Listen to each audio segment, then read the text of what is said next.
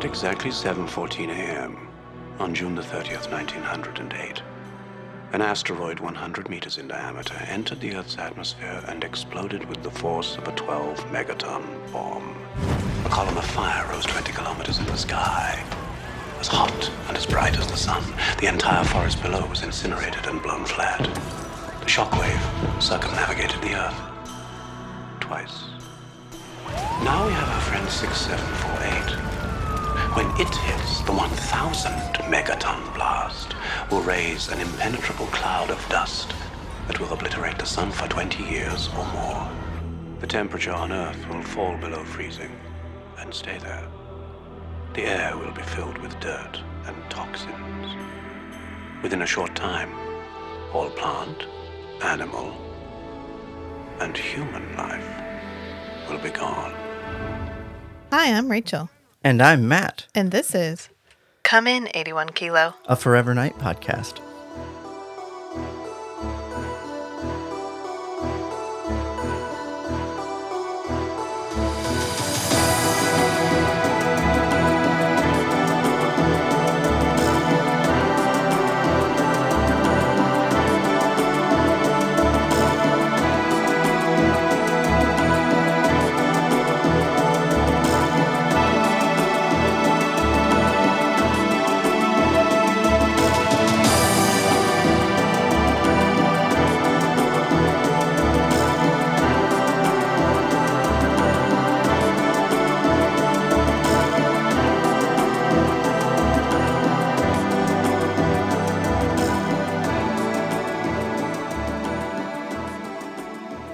Welcome back, friends. Welcome back. It's time for another episode, one of our last season two episodes. Season two, episode 25 A More Permanent Hell. Or as I personally think of it, the asteroid episode.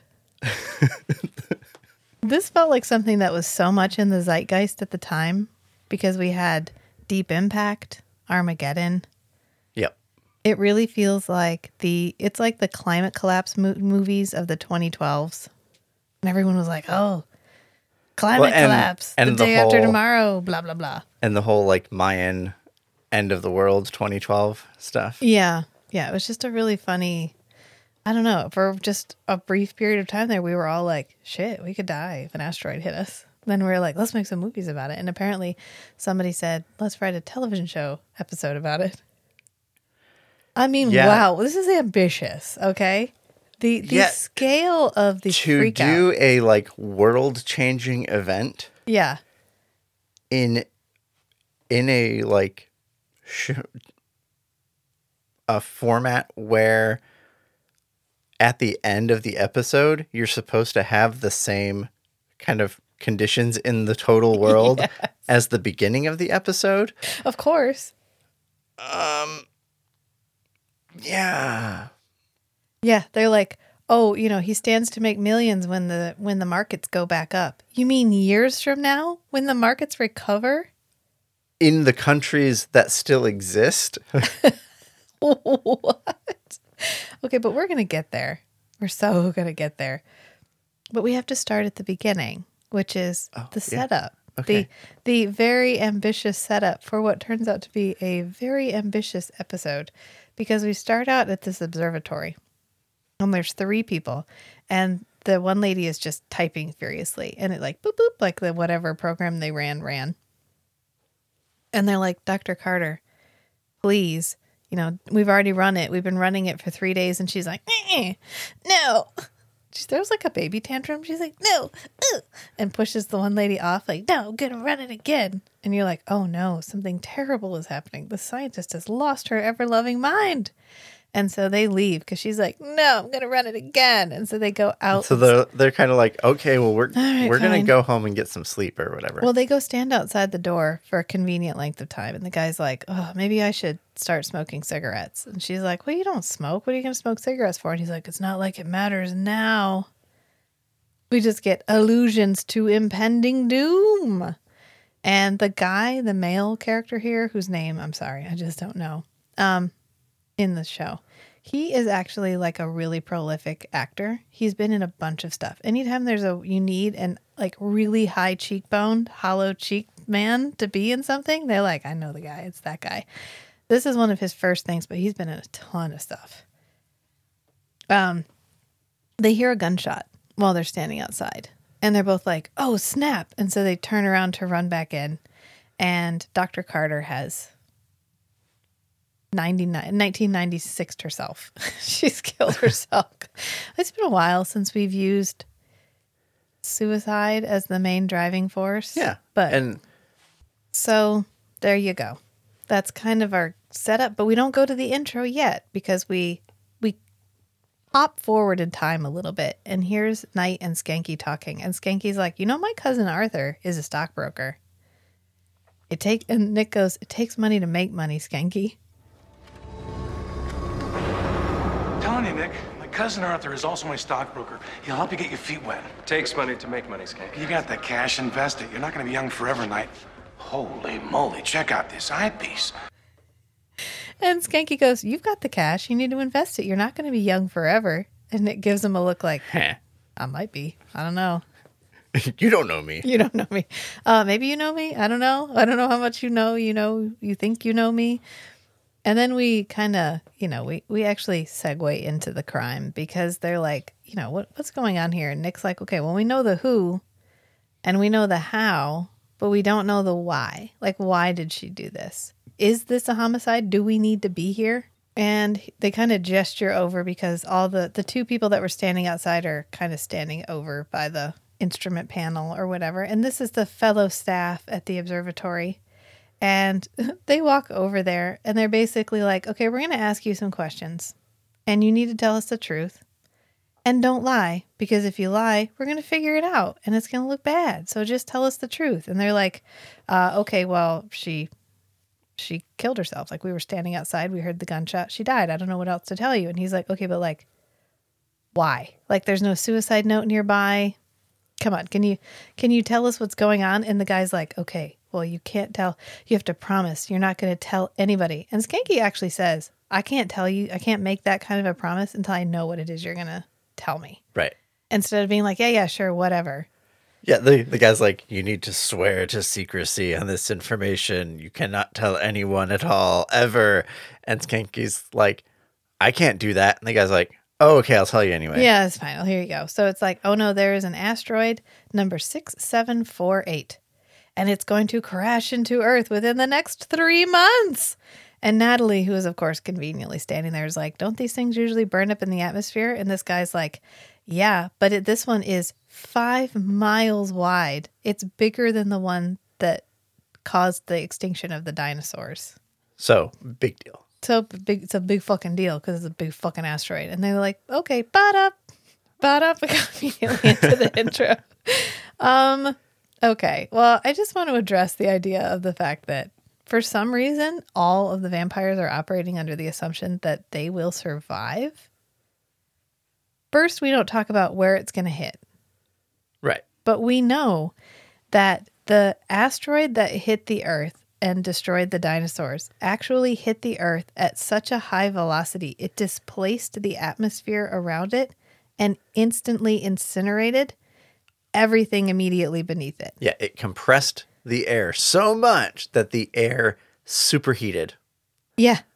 and flash burned. Yeah. Flash everything. incinerated. I'm pretty sure fire bad. We've had several episodes about how Well, if you're on the bad. other side of the planet, you could survive the initial impact. Yeah, but and then they're like, okay, well, there's going to be winter, but that's cool. We don't really care when it's cold. But if you don't generate your own body heat and you don't have blood to replace the blood, because we know vampires only have the blood that they drink, will you freeze solid at a certain yeah, lo- like that- low enough temperature? Will That's you a good freeze question. solid Would you freeze solid? like the zombies in World War Z? And then would you have to wait for the? And then they all thaw and they wake up like, whew, okay, well, that was all right. Could you use freezing solid as a way of surviving? Because they're concerned that they might starve to death. Go into like hibernation Yeah. by freezing solid, Yeah. like stasis. like stasis. Like in that movie, what's that movie with um yeah, it's called Iceman. And it's got Timothy Hutton in it. It's a 1984 movie and they find this guy frozen in the ice and for some reason he is capable of being frozen and thawed and then coming back, like those frogs that do that. And so he froze like during the ice age, like tens of thousands of years Like ago, Encino Man. like Encino Man. Yeah, but serious. Oh, okay. not okay, Brendan not, Fraser. Not a Pauly Shore. not not a comedy. Pauly Shore, Brendan Fraser comedy. Yeah, more of a Timothy Hutton in exploration of what it would be like to wake up ten thousand years after you fell asleep and everything has changed and your family's all dead. Okay. I don't know. It's just interesting because we just take as rote that the vampires are going to probably survive Right. somehow, even though we know they can starve to death. I, I don't know. It's just a it's a, a really weird thing to just be like, okay, well, yeah, we're all gonna make it, and y'all are gonna die. Right. The they're not like super concerned about starving to death, even though they have to drink like a lot of blood regularly. Yeah. I don't know. Although Nick went cold turkey on the blood and lasted what, like a week? And he felt really good. Yeah, but then Natalie gave him a transfusion because she said he was starving starving to death. Even though he he was Yeah, enjoying it's himself. fine. You know what? we are going. You know, we're just going to table the discussion about the scientific backing of this episode. Okay, I think that's probably a good place to start. Or we're but never going to make it where our best material comes oh, from. Oh, you're going to harp on it again. I know. I'm just tabling it for now. Gotcha. Got okay. Because we come back and Cohen is talking to a guy who we don't introduce, but she's like, "Tell me, Forbes, is this? Are they right? Is their data right?" And the guy's like, uh, "I mean, I don't know. It, it'd literally be like opening a computer program in front of Matt and being like, "Does this code look good to you?" Like, Yeah. I, I, I don't know. I haven't sat down and looked at it. I haven't gone Right, through it their depends on how methodology. much code. It depends on what like algorithms you're using. yeah. Like for so in this case, what you what you would end up doing is you'd say, "Oh, there's an asteroid. We've seen it. Now we're going to get some really accurate information about its position, velocity, I guess, position, speed, and direction of movement." Yeah. and and then we have a lot of information about where all the planets and moons and all that stuff are. And then you put those in as the initial conditions of a numerical simulation and calculate where this thing would continue moving how much it would be affected by the gravity of all these other things around it. And then you'd be running this numerical simulation of all the gravitational stuff. Variables. and then you'd see oh its path intersects the earth well how close does it get Yeah. and so then you zoom in and you um, make the time slices on the numerical simulation smaller so they get more accurate and you can see like more precisely, more um, accurately where where the asteroid is actually going to be. And then it's like, oh, okay, it's gonna hit here. But then you have like margin of error. Yeah. So Within three months. That's a margin of error. Well, no, that's that's that's the time frame. The margin of error is No. in in the in your simulation. Uh-huh. Every time you're doing a like time slice calculation of the movement. It's plus or minus a certain amount. yeah, Yeah. you have some. You're always balancing the accuracy of the simulation versus how long it takes to run the simulation. I don't see a whole lot of computers here, so they would to get a they wouldn't be running it on this on this computer. They would they would go to like I think Cray had the world's biggest well, supercomputer I'm gonna at the get. I'm gonna get there. Anyway. I'm gonna get there because the we're talking to this Forbes guy. Cohen's like, "Give it to me straight. Is this is this right?" And he's like, "Well, I mean, I, I don't know. Like initially, yes, it appears based on what I can see that they're correct, and I have a high level of confidence in Dr. Carter and her team."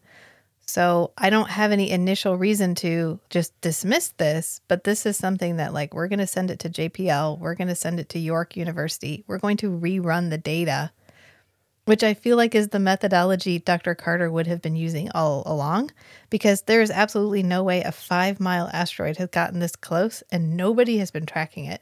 Mm, It it could totally happen. Okay, but It depends on how reflective. so it is. here's how I feel like any scientist would naturally pr- proceed would be, oh, I have found this five mile wide asteroid that appears to be on an intersection course with Earth. I will send my data out to as many colleagues as possible Oh, yeah. and encourage them all to repeat my simulation or start their own. Let's see if we all come up with the same findings. Yeah. It, it would Instead be of- like, oh, my initial simulation looks like it's going to hit the Earth. Or it's, it looks like from my simulation, it's going to pass close to the Earth. And sh- you would have numbers like it's going to pass within, I don't know, 5,000 miles of the Earth, Yeah. especially if you're projecting it out months in advance. And then you say, okay, like within 5,000 miles is, you know, pretty tight. It could actually hit the earth. So then you send your all the measurements you've taken, how you calculated the velocity and the exact direction and all that, and you send it out to different places with probably bigger supercomputers than you have at an observatory Yeah.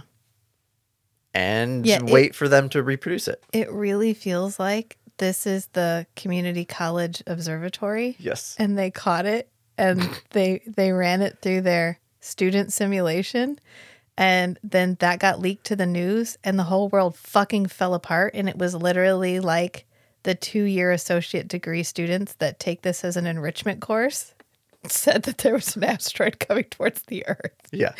Um, And that's the setup. That's the setup for the episode. And it's fine. I think this episode is interesting in that Nick is the only one who keeps a cool head of everyone. Literally, Uh, Cohen keeps a pretty cool head. no. I I heartily disagree. I think Really? Cohen completely falls apart. Yeah. So we go to Schanke. They, get this news, right? Okay, oh my God, we're all going to die in the next three months, according to um, the three hour night course that has eight, eight, eight actual like lessons throughout the semester, whatever. Anyway, and Schanke's like, oh my God, are you serious? Like, all all of this everything that we've built all of our progress it's just going to go away like what kind of god has a what kind of god has that as their plan that that we've come so far and it's all going to go away and nick is like uh What progress? what progress like Doesn't make any sense. This is part of God's grand plan. Smash humanity into millions of itsy bitsy teeny weeny little pieces. After all the progress we've made, What progress? the Cold War's over. Fiber optic technology. Airbags. Nice try, Skank. from where i'm sitting it's all i mean i've i've literally watched the man in power take advantage of a woman who ultimately turns around and kills herself like four times in this series that doesn't include every single time that's happened. And again that's what happens here again. Isn't that Yeah. interesting? And uh, schanke i think walks it back a little bit because he realizes he's talking to an 800 year old guy who's like nothing's changed schanke. And schanke's like okay well i mean we had the cold wars over and we developed fiber optic cable and now we have airbags not in this particular car but we do have airbags. And nick smiles and he's like nice nice play. Like okay well done. Like you walked that back enough for me. And actually john kapelos directed this episode. He wrote the code and he directed this episode. And this one's interesting because if we don't if we kind of uh squint a little at the somehow vampires are all going to survive this thing really the stakes for Nick are actually the same as everybody for the first time ever. That's a good point. He's always looking forward to standing in the wreckage untouched while everything around him burns, but in this case, not so much.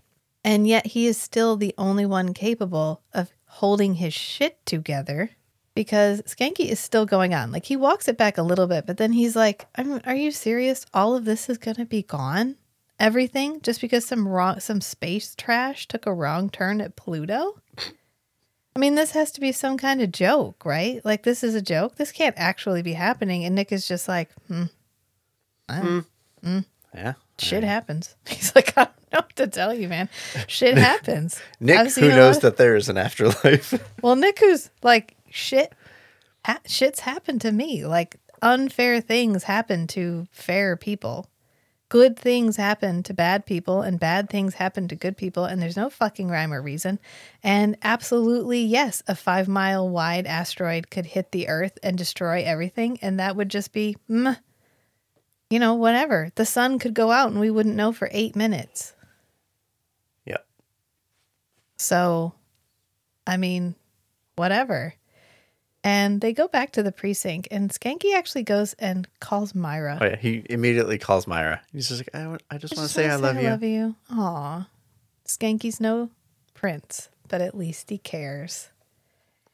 And everyone's kind of reeling. Cohen is reeling because she walks. He Nick walks into her office, and this is when she's like, "Tell me, Nick, how do, how do I have a contingency plan when there's when we're all gonna die? Like, how how do I plan for that? Do I plan for that? Like, what do I fucking do?" She is lost. She's lost this whole episode, and everyone is immediately leaning on Nick. Everyone is asking Nick, like, "Well, what do I do?" And Nick's like, "I don't, I don't fucking know." uh, we we investigate the case. Why is everybody just all of a sudden like, "Yeah, um, the the observatory across the road, like the observatory that's two doors down from the subway, said that that that asteroid's gonna hit our gonna hit us." Right. The the least plausible part of this story is that everybody is 100% convinced that this is going to happen. But I mean, we had a global plague that people were literally dying of. Like a million plus people died of, and half of the people still don't think it existed. Yeah. And you tell me that there was somebody that went, Oh, there's an asteroid that's going to hit us. And everybody was like, Oh my God, we're all going to die. I don't believe you. I just don't believe you. But that's okay. That doesn't matter. That's not the setup. That's not the point. The point is how Nick handles it and the fact Yeah. that he is capable of and how everyone else handles it because how Natalie handles it is a revelation. The fact that she okay, well we're going to get there because Nick is Nick is trying to talk to Cohen and Cohen is like looking at a picture and she's, you know, "Uh, what am I going to do? My whole family's going to die. I'm going to die. And Nick is like, hold on. I don't think we have the whole story here. She didn't leave a note. She didn't call and say goodbye to her family. If she killed herself because this asteroid is going to hit us, certainly she would have said goodbye. She would have made some kind of preparation. She wouldn't have just shot herself like that. This feels wrong. And Cohen's like, Are you telling me you think this is a murder? He's like, I just don't think we have the whole story. And I don't think we have anything to lose if I keep it open for a couple of days. And Cohen's like, Fine, you've got two days, but no longer because I'm going to need you. Like when news of this leaks, I'm going to need you. And then they go to the morgue, and Natalie's looking in her microscope. And he's like, Did you find anything? And she's like, Yeah, hair follicles, but they're hers. And the gunpowder on her hand was was from her gun and there's a thumb pi- print on the trigger meaning she pulled the trigger with her thumb which is consistent with a self-inflicted gunshot wound i'm pretty sure she killed herself and nick is like there's got to be something missing and schanke goes yeah evidence of a murder Here, this is all yours. Something's missing. Yeah. Evidence of a murder, perhaps. Which, to be fair, the lady actually killed herself. yeah i mean she really did do it but uh, and- Was was that the plan of the antagonist? no No. But I mean, it, it happened it happened. and it ends up drawing the police in and it ends up putting nick in a position where he ends up saving the world he saves the world with his uh, legendary gut feelings because he cannot let this His- go He has a hunch. he has a hunch but natalie comes over and she gives them the gun and schanke actually kind of walks around and sits down he's looking in the microscope and he's like you know what are we gonna this is gonna get out when it gets out what are we gonna do and nick's like what do you mean when it gets out and he's like well i'm not gonna tell anybody but I mean, other people are going to tell or they're going to talk about it. What are you going to do? Threaten the, threaten to kill him? If they tell people about the apocalypse. I mean, come on. And and Natalie is like, "That's it, fucking, that's it. You got to get up, go, get off, get out of my room, get out of my space. I can't have you in here right now. You are harshing my mellow. I just need to chill. I got a lot of work to do." And Schanke actually apologizes. He's like, "Sorry, Natalie. Like I didn't mean to upset you. I'm just like I'm in my feels. You're in your feels. Nick's the only one who's not in his feels. Like I'm so sorry." And he ends up leaving because Nick is like he gives him the he gives him the bro signal that he's going to spend mm-hmm. some alone time with Natalie, which is you go ahead. I'll I'll follow you. Just you go around. Yeah, you go around. And so Schanke leaves to go around, and he has a minute with Natalie where he's like, Natalie, he didn't mean to upset you. And she's like, I know, I'm sorry. Like, I didn't mean to freak out like that. And he gets really close to her face. He like leans in. And this brings me back to where I'm going to make some cocktails up for our live watch of uh, season three, episode one. And one of my cocktails is definitely going to be uh, Nick's mixed signals. yes. yeah. because we just had an episode where he was like, "Oh no, I don't love that bitch. I just love what she can do for me."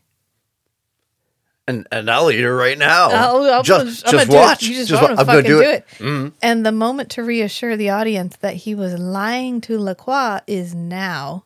And I don't really think he does a very good job of that. I mean, as the 1996 viewer, you're supposed to be like, oh, it's so cute. He actually does love her, but they can't be together. But as a 2023 viewer, you're like, he was telling the truth. He's just using her because he just leans in. And then he doesn't really get close enough to be intimately close, but he's too close for casual friendship. It's a Yeah. it's a weird invasion of her bubble because he's trying to give her a little bit of a pep talk and she goes, like I love your optimism because he's like, we're going to be fine. Oh, you just need to calm down.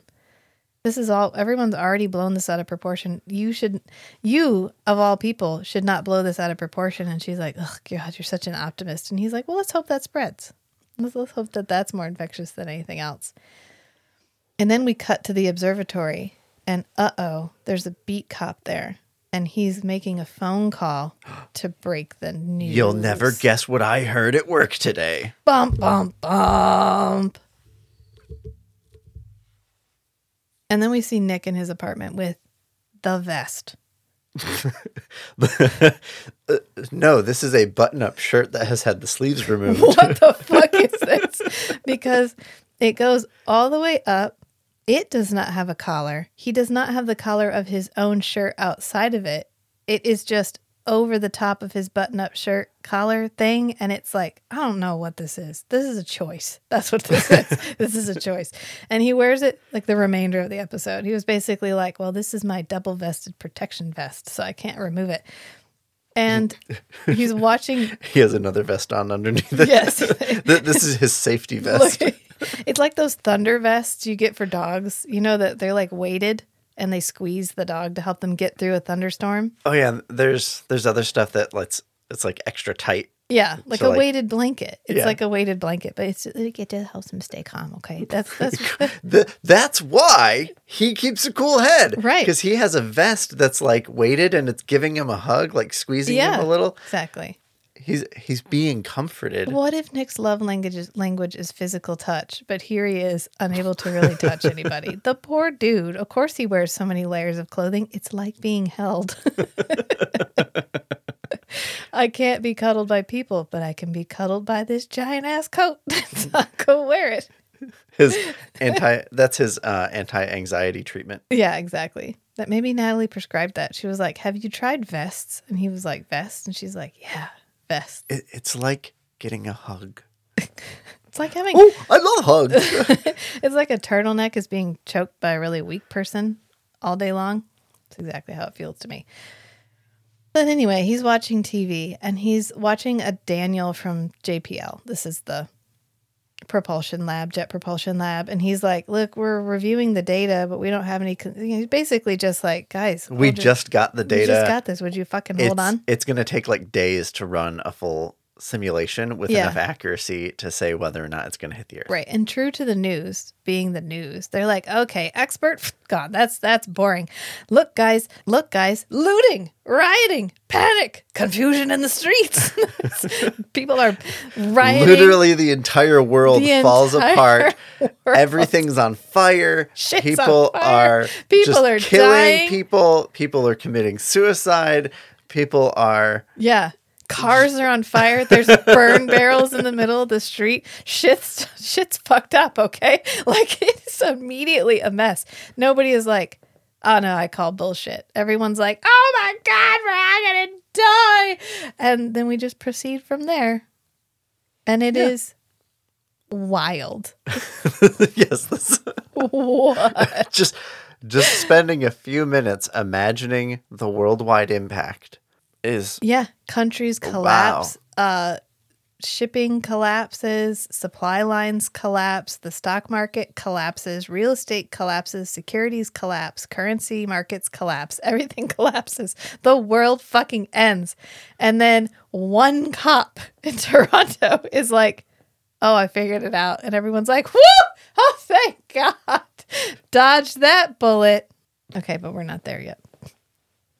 In fact, the the the person on the news, the newscaster is literally like, "This is so terrible. It's happening everywhere. I couldn't even tell you specifically where this is happening cuz this footage could be from anywhere cuz this is what the whole world looks like right now."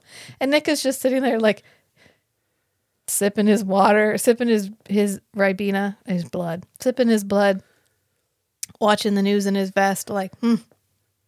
That sucks." and then Natalie calls. And Natalie calls him in. She's like, I need you to get down here and I need you to get down here right now. Are you watching the news? And he's like, Yeah. I was about to switch to the Nightcrawler, but yeah. and then he goes down to the morgue. And uh, while we're waiting for him to arrive, Natalie walks over to a body and she like flips the sheet back and pulls the head to the side so that we can see that this guy was killed by a vampire. uh oh. Yep. And then we have another Nick's mix signals moment because as soon as he comes, they like cuddle over this body. Like she leans over the body and he leans over the body, like really close to her.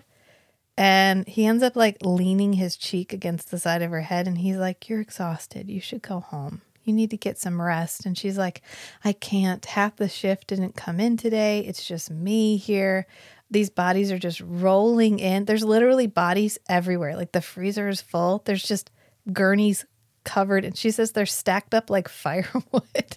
and she says she's gotten six vampire victims already. And there's been so many homicides and suicides. She's pretty sure she can hide that, but not if too many more comes in, come in. You're exhausted. You should get some rest. Oh, there's, there's too much to do. Look, someone else can handle it. There is no one else. Most of the department didn't come in today. I'm all alone here, and I've got more bodies than I usually get in a month. You're not alone, Nat. I finished Dr. Carter. There's nothing. She killed herself. And Nick is like, Ugh, so predictable. Yeah, and like half of the morgue staff didn't show up. So she's like mostly by herself Yeah, on all she's by herself. She can't do any of this by herself. And there's nobody there to help her and she can't go home. And what the fuck is she supposed to do? And she's exhausted and she's depressed because the world is falling apart. And who knows it better than the coroner because all of these bodies are suddenly rolling in. And this is just the tip of the iceberg because it's just the bodies that have been found in this area of Toronto. in this area of Toronto. And Nick is like, "Oh, you should probably go home and take a nap." okay, Nick. Yeah, she goes, "I've got more bodies than I get in a month, and I'm all alone." And he goes, "You're not alone, Nat." All right, well, I'll see you later. Okay. You're not alone. You have me. Oh, but I, have, I, I need five to leave. minutes. Yeah, he's like, "You're not alone." She goes, "I'm afraid, Nick." And he's like, "Yeah, we're all afraid. That's cool. We're all special in our own way." Now, Hi, afraid. I'm Nick. That's we- as helpful as he is in that movie. really is. Because then immediately, apparently, he goes to the precinct because Cohen is giving a little speech to the precinct. And she's like, uh, only a third of the detectives came in, and the uniforms are at 50% strength. And we're getting a homicide call every 10 minutes. Is this all? Well, thank you for coming through. We're less than one third strength. The uniforms are 50%. I need everybody on the street. I knew there'd be a reaction, but nothing like this. We're getting homicide calls about one every 10 minutes. Suicides, assaults. Your badges don't count for much now, so watch your backs. Any questions? All right. Good luck. I I thought it was interesting that a third of the detectives came in. So two thirds of the detectives have abdicated, um, you know, abandoned their post, whatever. But half of the like beat cops have showed up to work. Mm-hmm. Yep. Hmm. So the it's like the more skeptical you should be, the more convinced you are. What are they gonna the do? end of the world actually is. What do you coming. do? What do you do to all the people that didn't show up? And then all of a sudden, when you're like, oh, the world's not going to end, they come in and they're all wearing like nicer watches and they've all got brand new TVs because they're out rioting with all the. what do you do? Like, what do you do? How do you discipline those people? Right. It's Do you send them to some kind of like a? I feel like you should have to go to some kind of critical thinking course. Like, okay, I'm going to give you a scenario, and you tell especially me, the detectives. yeah, and Like, you tell me. Hold I think on. this is. I only have one piece of information from one source. I don't have any corroborating evidence. Ho ho ho. Um, Except, oh well, she's fuck? always done good work. Yeah. Oh, she hasn't lied before. Well, oh, Her- okay. Her numbers have always been accurate. I mean, I think you can sort of hand wavy this a little bit as like a there's a general misunderstanding of how science works. And you see this a lot when people say, "Oh, well, 2 months ago they said this and now they're saying that." They don't know what they're talking about instead of they do. That's the point of science. Want- Things change. Here's here's the best analogy I can think of to that may have helped convince people not to trust this one piece of evidence that this asteroid is going to hit the earth. Look at weather forecasts for where a hurricane is going to go. yeah. okay, it's like a month out. Here's where we think the hurricane is going to go. The next day, oh, it's a little bit closer. Uh, the path has the predicted path has changed. A week later, oh, yeah, it's not even going to hit the U.S. A week later, oh, it is going to hit the U.S. Right? Right. because they're running like more and more refined simulations of the hurricane on like more recent data and the results change. Solar system is a little less complicated, but and it's still it's the huge distances add so much error. Right. People don't even believe the weather forecast when it says it's going to rain. Right. They walk outside and look up. Yeah, you check. And yet they're like, an asteroid's going to hit us and we're all going to die. And they're like, well, yeah, that's, that checks out. That's fine. Yeah. Okay. Whatever.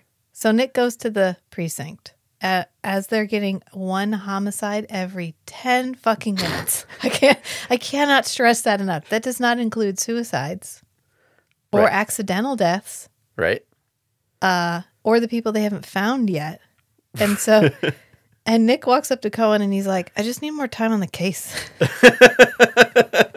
She's like, fine, one more day. Well, she goes, You think that's important right now? Do you really think that's what we need to, the suicide that's a slam dunk suicide? That's what we need to focus on? And he's like, I literally think it's the most important thing in the world right now. He, And- he and should have like, explained. "Okay, cool, I'm day." not investigating the suicide. I'm investigating the observatory. Well, he's like, Something here does not fit. It does not feel right. I, I, I have one of my hunches. I just don't think all the pieces are fitting together the way It- they should. It's not the suicide. It's the world-ending news came out of this place and I'm going to keep investigating these people. It just and- doesn't feel right. Th- Why did this woman do this like this? This just doesn't sit. And Cohen is like, one more day. And that's it. That's all I can give you is one more day. And Nick's like, cool, I'll take it. One more day's fine. And this is when Schanke like comes over and he's just sitting there and he looks really dazed. And they're like, well, what's going on, Schanke? And he's like, I just got a call from my cousin Arthur. I made five thousand dollars. That's like fifteen thousand dollars, fifteen to twenty thousand dollars in in now money. And they're both like, "Oh, okay." Nick is like, "Okay, congratulations," and Cohen's like, "Fucking seriously, Schanke, that's what we're going to talk about right now." She is not even as supportive of him in this moment. Cohen, this man is about to die. You believe? See, she's you, consistent. you believe with your whole heart that this man is about to die. You could just go, "Congratulations, Schanke." Now get back. Now get back to work. But she's not. She takes a minute to just like grind in there because she's like, "Oh, what are you gonna do with it?" Uh, because I don't know if your cousin, your cousin apparently wasn't paying attention because the currency markets have collapsed too, which means by the time this is all done, five thousand dollars might be enough to buy donuts for the entire department. She doesn't understand. She just doesn't get it. It's not about the damn money. I know. We have got three months to live, Nick. Myra's got three months. Jenny's got. We can't think about that. I can't save them. I can't protect them. I know it doesn't make any sense. I just want to leave them something, you know? We don't know for sure how this is going to work out. Right? So we've got to stay focused on something. Let's make it the case. You're right. What you find out about the gun? I hope you bring those donuts in. Yeah. Um congratulations, Schanke. And then she does like a mm, turn and walk away. Like, what the fuck, Cohen? What is your problem? Co- Schanke has only ever tried to be nice to her. And in the last couple of episodes, she's been really trashy to him. That's not fair. He's there. He showed up. He's one of the third of the detectives that fucking showed up. Those people should all get a medal. Every single one of those should have your undying gratitude because two thirds were like, fuck you, and just left. Two thirds of your department was not critical thinking enough to go, hey, I'm going to wait for a corroborating source before I believe that this is actually going to happen. Right. Yeah. like- Besides punishing the people who didn't show up, Yeah. you need to reward the people who did. And Schanke, you know, Schanke's still sitting there while she walks away, and Nick sits next to him, and he's like, "She doesn't get it. It's not about the money. Like, ugh, it's just not about the money. That's not what I was talking about." And Sk- Nick is like, "Yeah, man, I know. I get it. I get it." And he's like, "I just, everyone's gonna die. My wife's gonna die. My daughter's gonna die. Like, what am I supposed to do? I can't stop this. I can't protect them. I can't." And Nick is like, "Ho, ho, ho. We don't need to spiral on this." He's like, "We got to focus on something. Let's focus on the case." What did you get about the gun? Tell me about the gun. Walk me through it. You know, get back to get back to work and that will help you focus on what's really important. And Schanke's like, "Okay, well, you know, I put it I put some feelers out. I'm just waiting on some phone calls." And he's like, "Cool, you sit here and you wait for that phone call. Can you do that for me, Schanke?" And Schanke's like, "Yeah, yeah, man, I can do that for you." And he's like, "Cool, I'm going to go." And he's like, "Where are you going?" And he doesn't he doesn't let him finish. He's like, "You know what? Never mind. I'm going around. You you just stay safe. Okay? Yeah. You just stay safe. And Nick is like, Thanks, man. They have like a bro hand grasp, like put your mm-hmm. manly hand in mine. And they're like, I will. Because he knows Schanke deliberately didn't wait for him to answer. He was like, you know what? I don't need to know. You just stay safe. And so Nick leaves. And luckily, Lu- Lacroix is there to still be the Nightcrawler and really just lift everyone's spirits because he's clearly still, still feeling great from last episode, or actually from um, "Be My Valentine." Yeah. And he's talking about how in 1908 another asteroid hit the Earth's atmosphere and it exploded with the force of 12 megaton bombs, and the shockwave circled the Earth twice. That's the Tunguska event or something. Yeah. And but this one will be like a thousand megatons and it will kick up enough dust into the atmosphere to block out the sun for 20 to 30 years and the temperature of the earth will fall below freezing and stay below freezing and by the time 20 to 30 years is up all life on earth will be extinguished All surface life on Earth. yeah all surface life not ocean life probably. And then we get a flashback, and it is Lacroix's flashback. And luckily, this was the flashback because Matt and I were shock- shopping for liquor, and I was like, I don't know, is Pompeii Roman or Greek? And Matt was like, Why? Why would we? Why are you asking about Pompeii? And I'm like, Oh, because Lacroix is from Pompeii. And he was like, He's from Pompeii. And I was like, God damn it, spoiler free life. but look at that, we didn't have to wait very long. Yeah. This is Pompeii, which it's a big reveal at the end of this little flashback snippet because we just know that he's the greatest general in the empire and he's finally returned home and they're all admiring his bust, like the bust of him, which is actually a pretty good Yeah, bust. carving. Yeah. And the guy he's talking to, the proconsul, is like, Oh, I just, you know, he did a really good job. Do you think you could loan him to him? And he's like, I would, but I put out his eyes. and he wept as he thanked me. And they're all like, Oh, you're such a kidder. oh my gosh, Lacroix. Except this is Lacroix. yeah, except Lacroix Uh, is like, Lucius. Lucius. Yeah. So he's like, You know, I really fucking did that. It's fine. Lucius, of course he did that. Yeah. They're like, Oh, Lucius, you're so, you're such a funny guy. And he's like, Yeah, I know. And I'd do it again. And they're like, Tell me, tell me, did you really, did you really tell your men to rape the, oth- like to have their All the way women? with the women when you were in Gaul? And L- L- Lucius, Lucius is like, uh, of course I did. What do you think I am? A- a- an amateur? And they're like, oh, you're so good at this. And you old rascal. And then we meet Divia. Well, we don't quite meet her No, yet. we don't meet because Divia we meet, yet. Well, we do. We meet Divia's mom first. We meet her mom. We meet Divia adjacent, which is fucking enough for me because uh, I forget what his wife's name is, but she comes out and he's like, "Oh, hello. Um, we need to uh, Celine. Her name's Celine. He's like, "How's your uh, your daughter doing?" Yeah. And she says, Oh, you know, she was sick, but then an ancient healer arrived and he spent some time alone with her. And then she rose from her bed that very night. And Lucius is like, Oh, that's fucking great. I'm so glad that your daughter is so much better. And she goes to leave to circulate among the guests. And this is when he's like, uh, We need to spend some time together. We need to spend some time together. And she's like, Well, we will later, like after I've talked to all the guests. And then the proconsul comes over and he's like, "Yeah, if that girl is alive and well, um I'll eat my fucking shorts, my toga. I'll eat my fucking toga because uh that uh-uh." He was like, "She's pale, she's withdrawn, she never plays in the sun. She's weird as fuck, she's creepy, she's fucking divia." Lucius is like, "Okay, well, I mean, okay, fine, whatever. Like, I'm going to reserve judgment until I meet her." And he's like, "You know what? Welcome back, General. Welcome back home to Pompeii. And you're like, oh my God, he's from Pompeii. And then whoosh, back to the present. Yeah. And Nick is driving around. I'm not exactly sure where he's like planning to go, but he ends up hearing something like he hears a woman screaming. And so he's driving past cars with like their front popped open on fire. Right. There's probably just dying people strewn along the side of the burn road. barrels. There's like savages running, like feral ass groups of people running around the street, and he just gets out of his soft top convertible in the middle of the road and flies off. Just real bold that that's going to be there when he gets back, when literally the world is falling apart and nothing is safe. But he ends up saving a woman because this vampire, who we finally learn that we learn later, his name is Spark.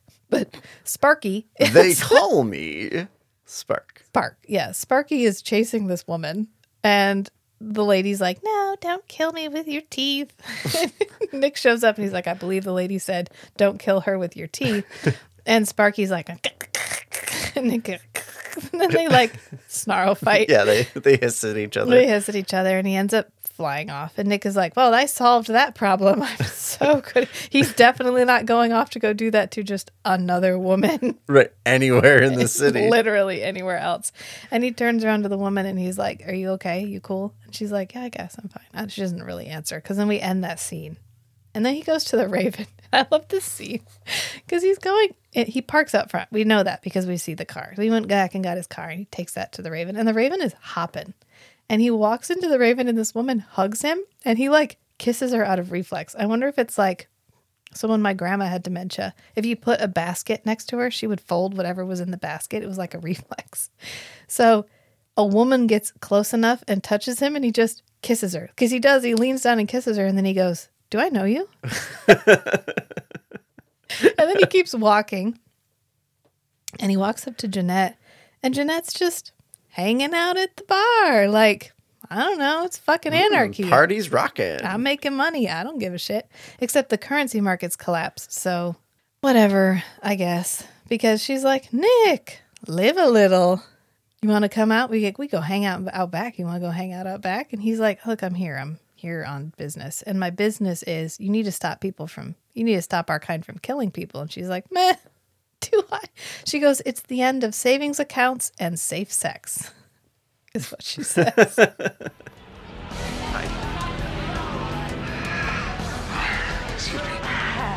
Nicola, live a little. It's the end of the savings account and safe sex. Our kind are losing control, Janette. and he's like, oh, um, Janette. Uh, I don't know. I don't. I feel like it needs to be addressed within the community. How little it took for them all to be like, "Well, guess we're all going on a murder spree." Yeah. yeah, yeah. You know how you get people to figure out that there are vampires? You have a minor crisis, and all of a sudden, you're having one homicide every ten minutes, half of whom have vampire bites. Right. They are real, real fucking lucky that Natalie knows vampires exist and she covers for them. Well, do you think it's just the vampires in this this small part of Toronto that are going wild or worldwide? one would assume worldwide and there is not a expectation of infrastructure to support that so like in being human the us being human and the british being human vampires have infiltrated the police force with the express purpose of hiding vampire crimes Right. but we know from everybody's reaction to Nick that they think it's real, real disdainful that he has a day job at all, especially That that, he has a, integrated into human society at all. like all. at all. Yeah. So you have a situation where worldwide we are going to have a sudden, unexplained, like surge of vampire deaths, like people, vampires killing people in obvious vampire ways. And only Toronto, theoretically, has a coroner coroner who's willing to hide that. Right. isn't that interesting unless that's what they were talking about at the corner like the corner convention they're all trading notes oh my god how many did you get this year? I don't know. I, I feel like my population is is pretty tame. Oh yeah well mine's gone fucking wild. I've been hiding vampire bodies all over the place. They're like shh we don't say the v word. And nick is like they're killing people. Janette they're out killing people. And she's like yeah they're all gonna die anyways who cares like once the asteroid hits they're all dead so whatever Right. En- enjoy the humans while they're still alive. She's like, Why do you always care about them and you're never worried about us? What about me, Nick? What about my mild discomfort that I'm going to experience?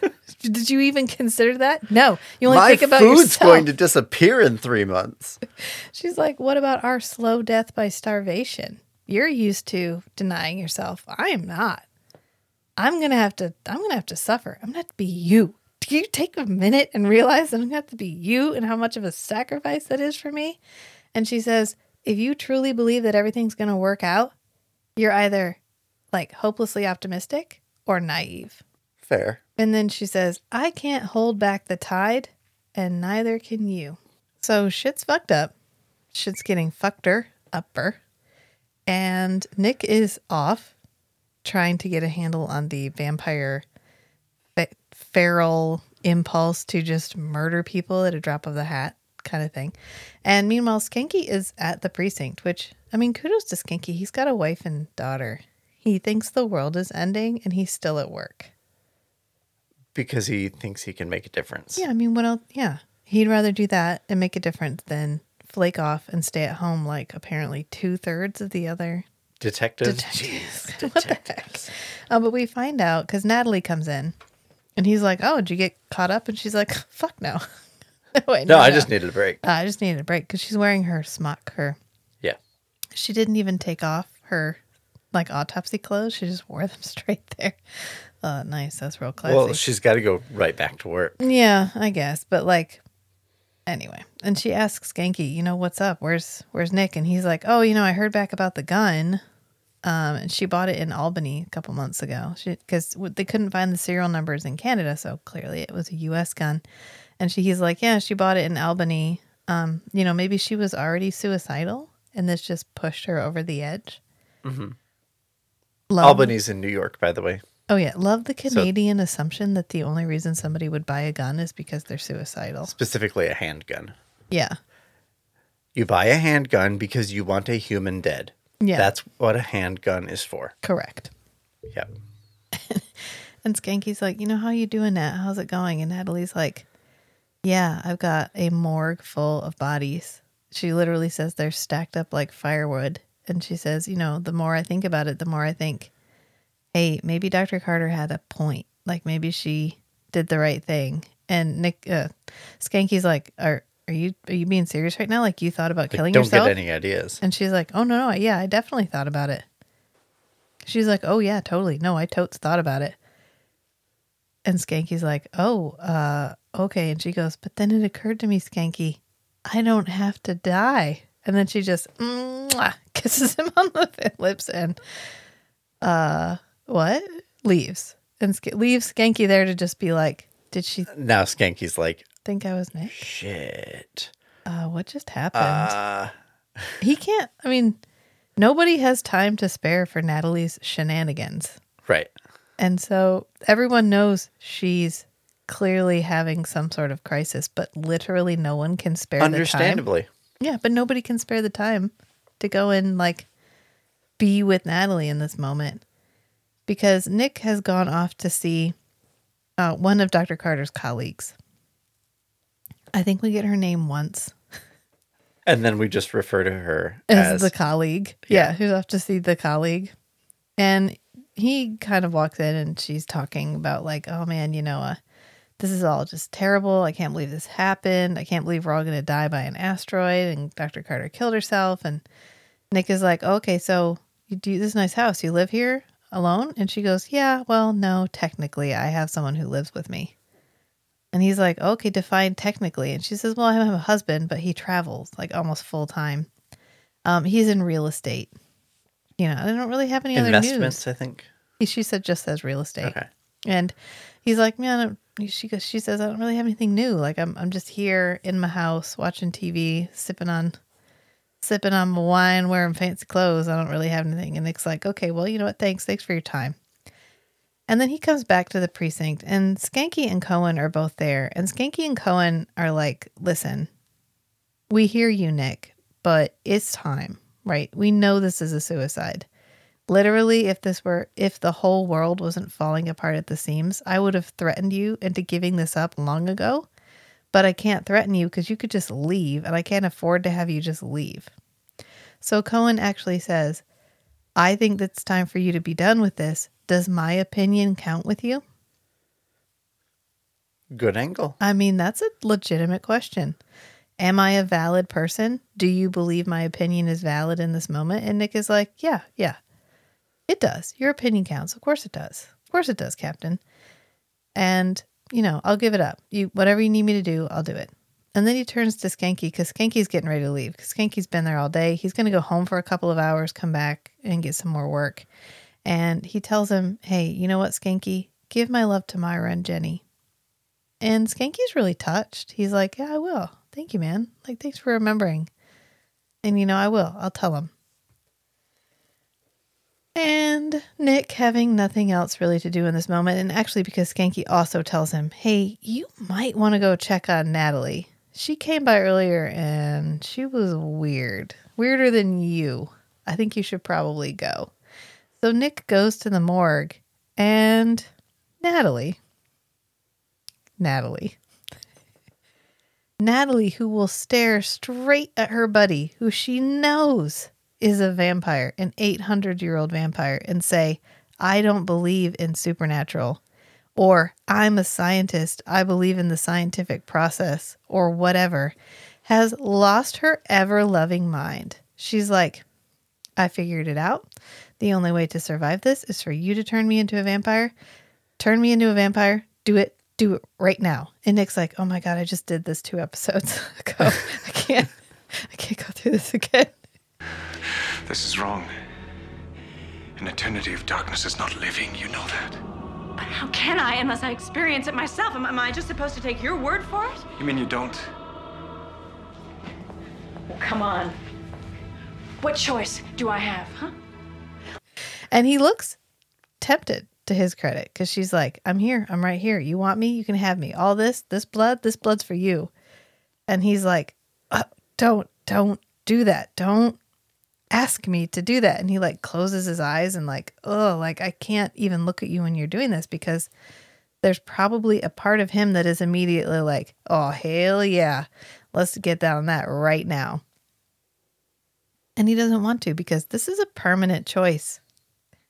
And he he is well aware that I mean, first of all, we have 3 months. This isn't like happening tomorrow. This is we have a, a, three months, right? We have a full season. Like it, all of summer could pass before the asteroid hits, and she's asking him to do this right now. A lot can happen in three months, and that's a permanent decision. And she actually tries to convince him by being like, you know what? Maybe this was meant to happen if you think about it, because the whole world's going to be perfectly adapted for the type of people that can live in darkness it just makes sense. Like vampires will be the most well adapted creatures in this world after the asteroid hits. So like maybe Unless vampires they turn to vampsicles.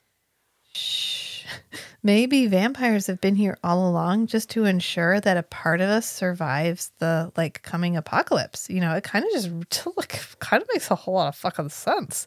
And Nick is like, it makes no sense because a life of eternal darkness isn't a life at all. And she's like, uh, that's just like your opinion, man. And he's like, uh, hello, I think I'm the one, I think I am the reigning subject matter expert in this room right now. Like you have made me some shakes. You've taken some blood from me. I've I've told you a couple of amusing anecdotes and all of a sudden we're back to I will repay where you feel like you have a complete handle on what it is to be me and you really fucking don't, Natalie. And she's like, "Okay, fine, whatever. It's not like this rejection is the end of the world." Oh, wait. It kind of is. And then she just storms off. And Nick Nick the king of not giving people personal space, like physical personal space, is the king of giving people space when he absolutely should not, like emotional space. Chase that woman and talk her down. Instead, he's like, Well, I guess she needs to work this out on her own. It was like earlier when he was like, You're not alone, Natalie. Oh, I got to go to the office. I'll see you later. I mean, come on, Nick. But then Nick decides that the best possible course of action here is not to chase Natalie down and try to save her, figure out what's going on with that. He should probably just go home, hang out at home for a few minutes. Maybe he's tired. Maybe he wants to go spend some more, like a minute on his fuck sheets, just kind of get back in the vibe, you know. But uh, little, unfortunately, Lacroix is uh at his house Waiting.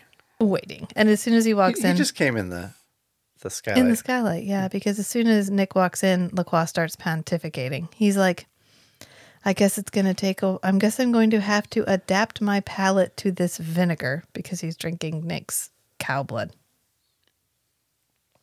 Although, how much does he have? Does he only have one cask at a time, or do you think he keeps a a couple around? A couple of casks. The the giant barrel of cow blood that he fills up his bottles I from. I think if in Killer Instinct, when they'd gone through his apartment, they'd found actual casks, like multiple casks full of blood. I don't think we would have been able to explain our way through that with its painting supplies. Mm. Yeah. Uh, Nick actually retorts If you don't like what's on the menu, you can always leave. And Lacroix's like, Oh, I'm so sorry. Um, far be it for me to question your hospitality. And Nick goes, Yeah, especially when you're not fucking invited. Pretty much. Uh, burn. Like, I didn't ask you here. I didn't ask you to steal my dinner. Um, you walked in my house, you pulled one of my microwave dinners out of the freezer. You You're eating insulted it. the quality of it. You, you're eating it, and now, now you're mad at me for you having to eat it. Nobody asked you to come in here and do any of that. You could just leave right now. But then we actually get a moment of actual conversation and interaction between Lacroix and Nick, which doesn't happen very often. We get a lot of, oh, I'm your master and I know what's best and blah, blah, blah. It's usually monologuing Yeah. from both sides. Yeah, they talk at each other a lot, but we actually have like a legit conversation because uh, Nick is like, Why are you even here? What do you want? What's I like? I've had a hard day. What do you want, Lacroix?" And Lacroix's like, "What I always want: companionship." What is it you want? What I have always wanted companionship. Why me? You can best appreciate the irony of my situation. You young ones are fortunate. Most of you will eventually starve and die. I will grieve on that day for my Nicholas, my Janette. And what will happen to you? Ah, we ancient immortals will linger for some while after you're gone. I have been delivered from death to a more permanent hell. Just want a friend. I mean, from his perspective, yeah, that's what he wants. That's what Nick is. Nick is uh, someone who can understand him completely. He just needs to get Nick enough on his side that they can vibe like he wants them to vibe. And it's just, oh, it's always just slightly out of his grasp. And he goes, You know, you can appreciate the irony that I'm here just to be with you. And he's like, uh, You young are fortunate because you'll starve and die. And us ancient immortals won't have that luxury. And he goes, I'll grieve for you on that day. For my Nicholas. oh, and for my Janette, I guess, whatever. What, what whatever. What's whatever. what's- what's. But I, I like the implication that, which backs up why he survived the end of season one. Yeah. That, uh, or He- he's sorry, the yeah, the beginning of season one. Yeah. That you get to a certain age, and as a vampire, and something changes, you gain some abilities, or your presence becomes less attached to your, I don't know, physical body, whatever. You're capable of surviving far more than you are Yeah. when you're younger. And you don't starve to death, apparently. um, yeah, not in 20 to 30 years. Yeah. I'm making that face because I can't give you more information about that right now. Okay, So- so, if the entire surface is going to freeze because, Oh, no. like mini Okay. ice age, Yeah. they can consume other blood, Yes. obviously, because Nick consumes cow blood. Yep. Deep ocean life will generally be fine for quite a while. So, Can't. I know where Would- this is going. I can't. would the vampires be able to move to the bottom of the ocean and eat like lobsters and stuff? Can they survive the level of compression? Multiple. Sure, sure. Uh, but can they atmospheres. drink like horseshoe crab blood? Or no, can they probably drink not because that's lobster different. blood? Horseshoe crab blood specifically is different. Right. And then lobster blood is also different. Yeah. I don't know. They'd probably have to go whale. Well, the whales are going to die once the surface freezes. Yeah, I don't know what to tell you. Yeah, honey. all the all the aquatic mammals are going to die. this isn't something we solved. Can we stick to the like overarching theme of this episode? I guess. Okay. Um, semi-aquatic vampires aside, uh, the whole point of Lacroix's like because Lacroix is the one driving the flashback in this episode, and the point of his flashback is he has actually lived so long, he can do nothing else now.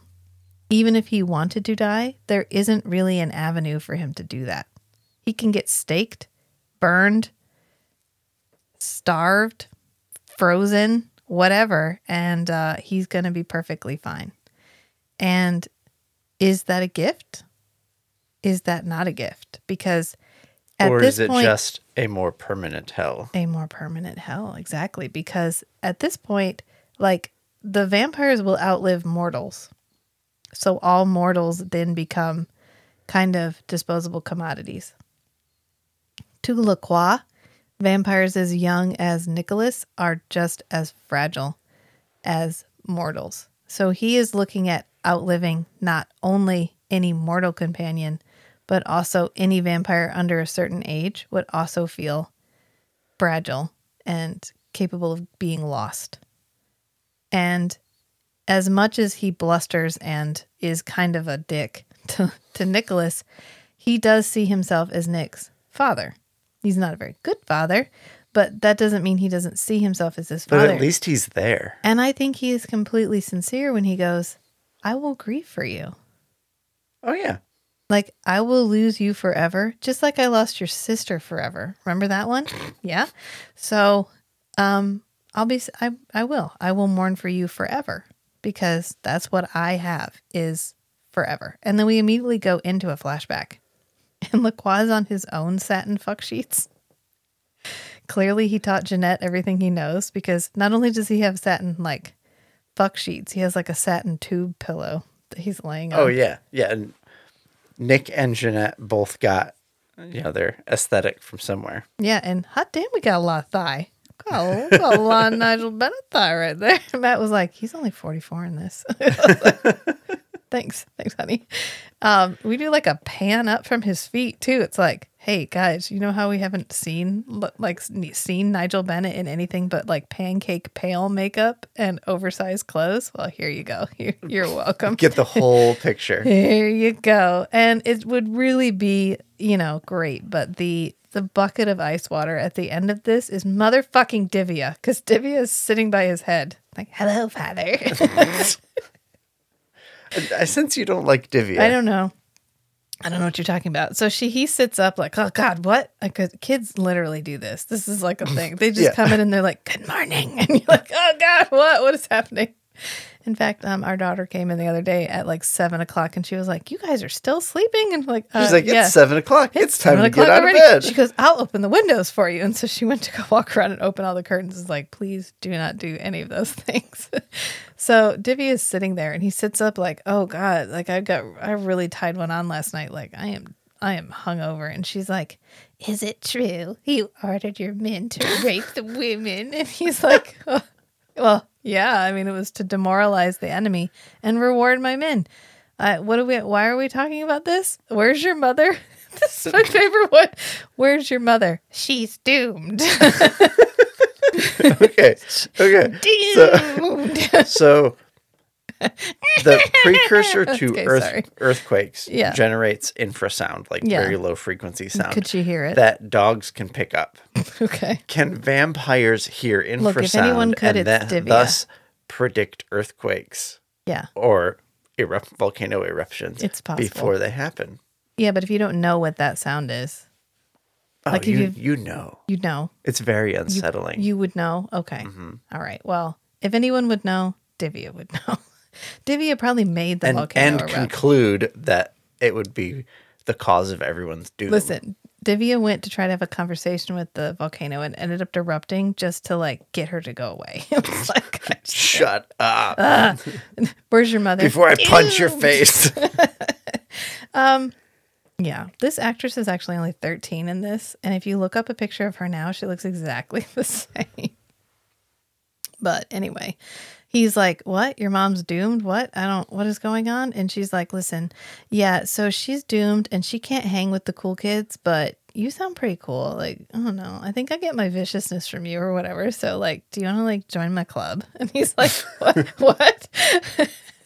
And then it like, you know, the camera shakes and he's like, whoa. And then he runs like out. like Star Trek. you know, and then he runs out into the courtyard and he's like, You can't defeat me. I'm the most powerful general in the in the entire empire. Even the gods fear me. And then his bust falls over. And um the the proconsul runs out. I know the proconsul runs out, and he's like, "Oh, the the Vesuvius is awake. Vesuvius has exploded." And he's like, "What? Fuck no!" And then Divia comes out, and she's like, "Yeah, so this looks pretty dire, huh? you want to die or do you want to live? Like, what is your choice? You have to choose now. We have minutes. We have minutes, Father." And he's like, "To live, Divia, to live." Like clearly, Obviously. obviously, clearly, I choose to live. And then we cut back to the present. And they're kind of making their way around Nick's apartment. So they're coming down the stairs, and we actually see his painting supplies. I mentioned the other day that we haven't seen his painting supplies in a while, but they're under his stairs. They're you can kind of see them when they're coming down. Was this the shot where we could very clearly see the screaming woman painting above his fridge? Yeah, you know it's really funny because you were like, "Wow, I have never seen that screaming woman picture above his fridge before," and so I mentioned to Meg that in this scene you can see this wardrobe that we were trying to figure out where this wardrobe is. Don't even ask. This is how these things go sometimes. and I was like, "Oh, you can see the wardrobe in this shot." So she went back and watched it, and she was like, "What the shit is that painting over his refrigerator?" So you are not the only one who did not see it. It's always been there though. So- sorry, I can't. I don't know what to tell you. At least in all of season two, because it's there in Killer Instinct. Because I thought when they go through his refrigerator and they find blood in his refrigerator, and they're like, "Does anybody know why this man might have blood in his refrigerator?" He has a picture of a screaming woman over his refrigerator full of blood. it kind of feels. It kind of feels on the nose a little bit, but no, it's all right, whatever. Um, and Lacroix is like, you know what? I don't know what's worse. Um, is it going to be worse to live or like just survive? Like this is going to be. Uh, of course, I'm not going to die, maybe, but I'm just going to be surviving because it turns out that mortals not only give us blood, they also kind of make all the fun shit, right? Like we're not painting anything or doing anything cool. Like we don't create all this culture. Mortals create culture and we just sort of ride the wave. We just consume it. We consume their culture like we consume their blood. Right. And once they're gone, we'll have neither their culture nor their blood. And so Nick goes, Yeah. So who do you think is more powerful in the end, the hunter Ooh. or the hunted? Or to be left in a living hell. A form of life whose only purpose is survival and nothing more. To exist for the sake of existing.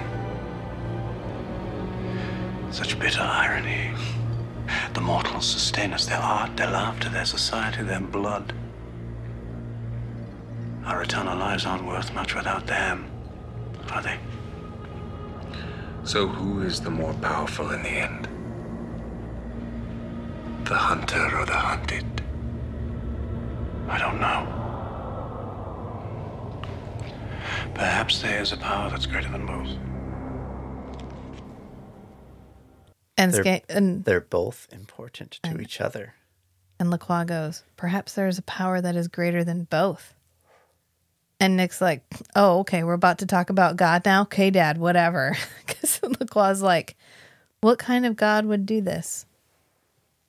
What kind of God would do this? And he kind of sounds like Schanke. And I feel like Nick should point it out in that moment and be like, You sounded like Schanke right now. And Lacroix would just be like, What? God, that blasted that idea right out of Woo! my head. God, you're right. You, never gonna so- think like that How did. I get to this place? I gotta go home. I gotta go. I gotta go record a podcast episode. That's what I need to go do because that's immediately what he goes off to do. And then we find out that martial law has been declared everywhere. Oh, everywhere. All the martial law, all the places. As we're discussing this more, I'm imagining that the the like rioting, the I don't know, societal societal collapse, uh, frenzy, martial law stuff is just contained to like Ontario. I don't know. It's supposed to be like- everywhere because the currency like- markets have collapsed. and like Britain is like who What the is- fuck cares what some What's going on Toronto- y'all over there? Yeah, the, the Like- Toronto um, Community Theater. community observatory yeah, I mean, what's happening over I- there? what- who cares about like the community college observatory uh why are well, they we know it's happening in New York too because that's where the lady's husband is. yeah maybe and it's he's- just like the northeast I don't know. north america anyway Yeah. We don't know. We don't know because the the reporter on television didn't even feel like it was worth telling us where all of this rioting was happening. And then we go to a nightcrawler. We go to a nightcrawler recording because I told you Lacroix was so disturbed he had to go record a podcast. And he's like, "Fear. Fear kills us just as well as any other disaster." And he's like, "The idea that we are neither unique nor special because he says we cling to life like parasites, hoping it won't notice us and brush us off. Like the bugs we are. Well, I highlighted a line in a book I was reading. This lady says, uh, This thing is a snowflake. I don't mean that it's special and unique. I mean it's part of a blizzard. and on that really uplifting note, we go back to figure out what Natalie is up to. because Natalie has made her way to the Raven.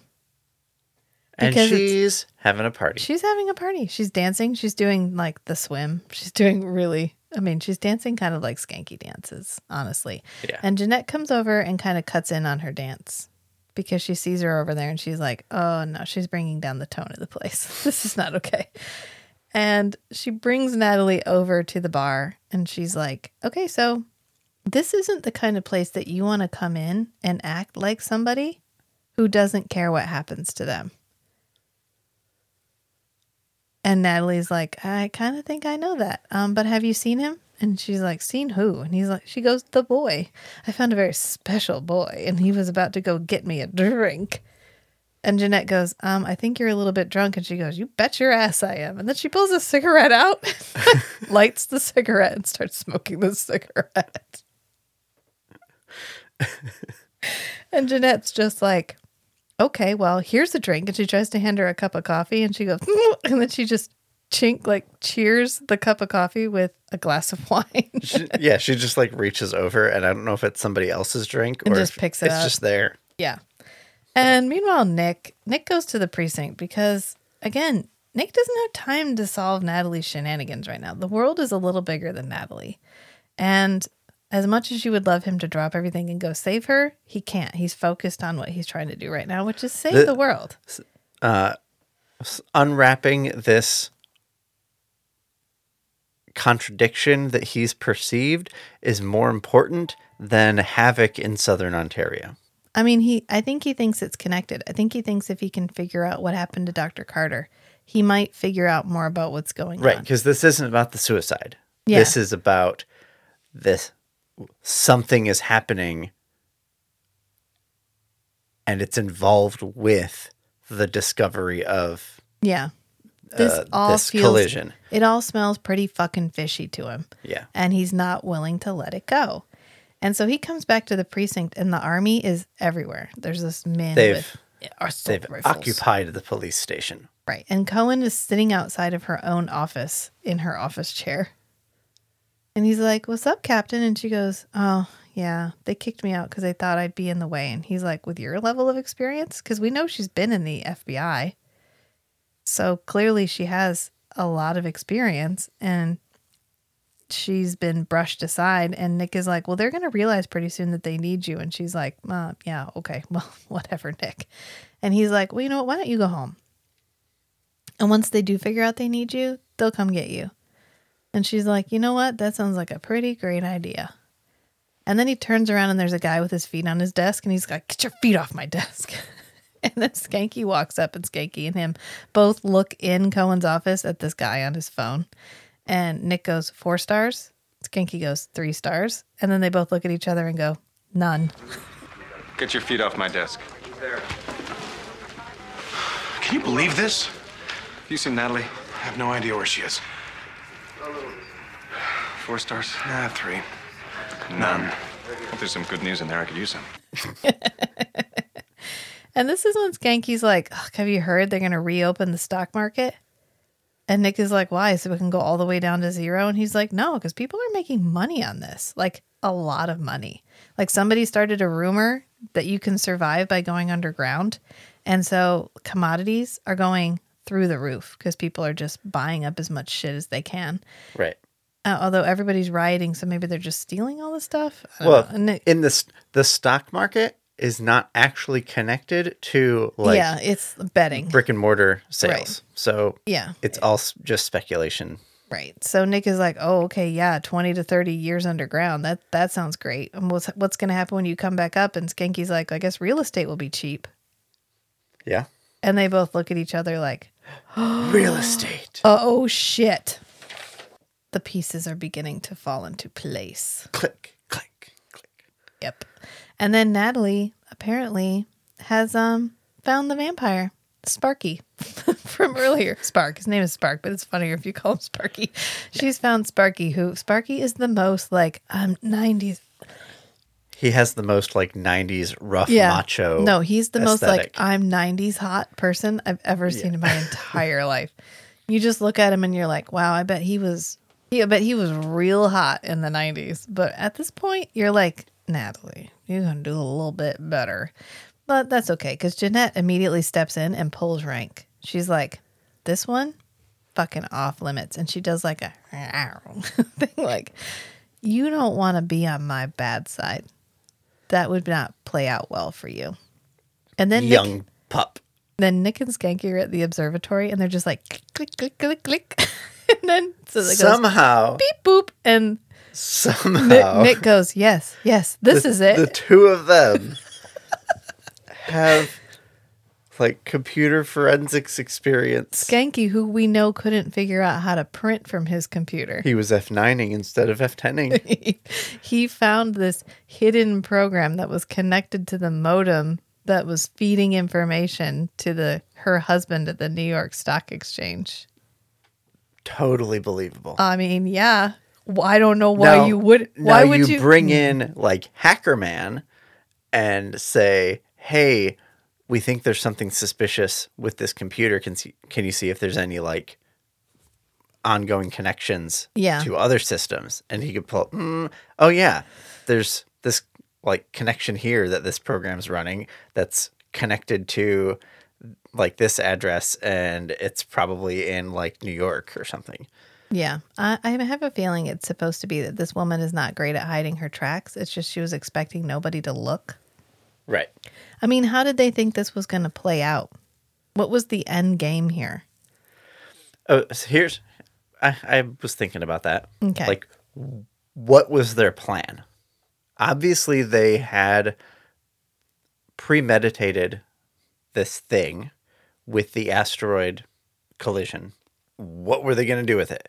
So I was thinking that they were probably they they like falsified the data Yeah, so that it would look like the asteroid was going to hit Earth, and then she was going to leak it like to a limited set of people, which would have a cascade effect and affect the markets kind of in, have a short-term effect until like some other scientific groups responded and was like, no, like that's not accurate, and things would stabilize. She probably didn't imagine the lady was going to kill herself, yeah, which just threw all of the the information control out of her hands. yeah. I mean, that makes sense. It feels like such a Hail Mary Right? because, I mean, I guess it was like, let's try this. And if it works, you know, where there might be a moderate amount of panic and we can take advantage of it. And if it doesn't work and nobody believes us, then no harm, no foul. So let's just give it a shot. But maybe Dr. Carter killing herself pushes it far over the edge of like people immediately believed it because this scientist was so, so, so committed to her data. Yeah, she was so convinced by her data. Yeah, that she- she killed herself. Yeah, she just immediately checked out. It was like, okay, this is a slam dunk. I'm out of here. And that might have been uh, too much of a push because it's clear that the colleague, the curly haired colleague, um, is upset by what's happening because she's watching the news and crying because thousands and thousands of people are dying because she lied. Yeah. A little bit like the guy that falsified that report about how um, vaccinations cause autism. Right. Oh, look that up. So we go back to the Raven because Natalie is out going out the back door to have a cigarette. and the young vampire, Sparky, shows up and he's like, You look lost. And Natalie goes, I guess I am. and then they have She's tried to play like she is trying so hard. sultry, We're kind of flip flip flipping seductress. between like Nick and Nick and Schanke and then Natalie's slowly unraveling psyche and personal safety because she's like, "Listen, I know exactly what you are and you you see this? You have this if you bring me across." And then we whoop back to Nick and Schanke, and they're at the colleague's house, and they knock on the door, and she opens the door, and she's all fancy, and she's like, "What would you need something?" And they're like, "Yeah, here you go." And he holds up the he what is commonly referred to as a search warrant, which is what they tell her. And so then they just walk into her house, and we whoop back to the Raven, and Janette is leaning against the bar, watching everybody party with her like cool, cool bartender friend with her cool little crop top on, and yeah, what happened to Miklos? I don't know. Uh, Miklos, this this lady, is like, um, where's your friend? And Janette goes, oh, she's laying in the back. And then she pauses for a minute and she goes, "Oh, she's not my friend. Like, oh, gross. and then we go back to Natalie, who is in the in the alleyway outside of the Raven, and this guy's about to, you know, they're about to have a alleyway quickie, and she's like, hold on, hold on, hold on.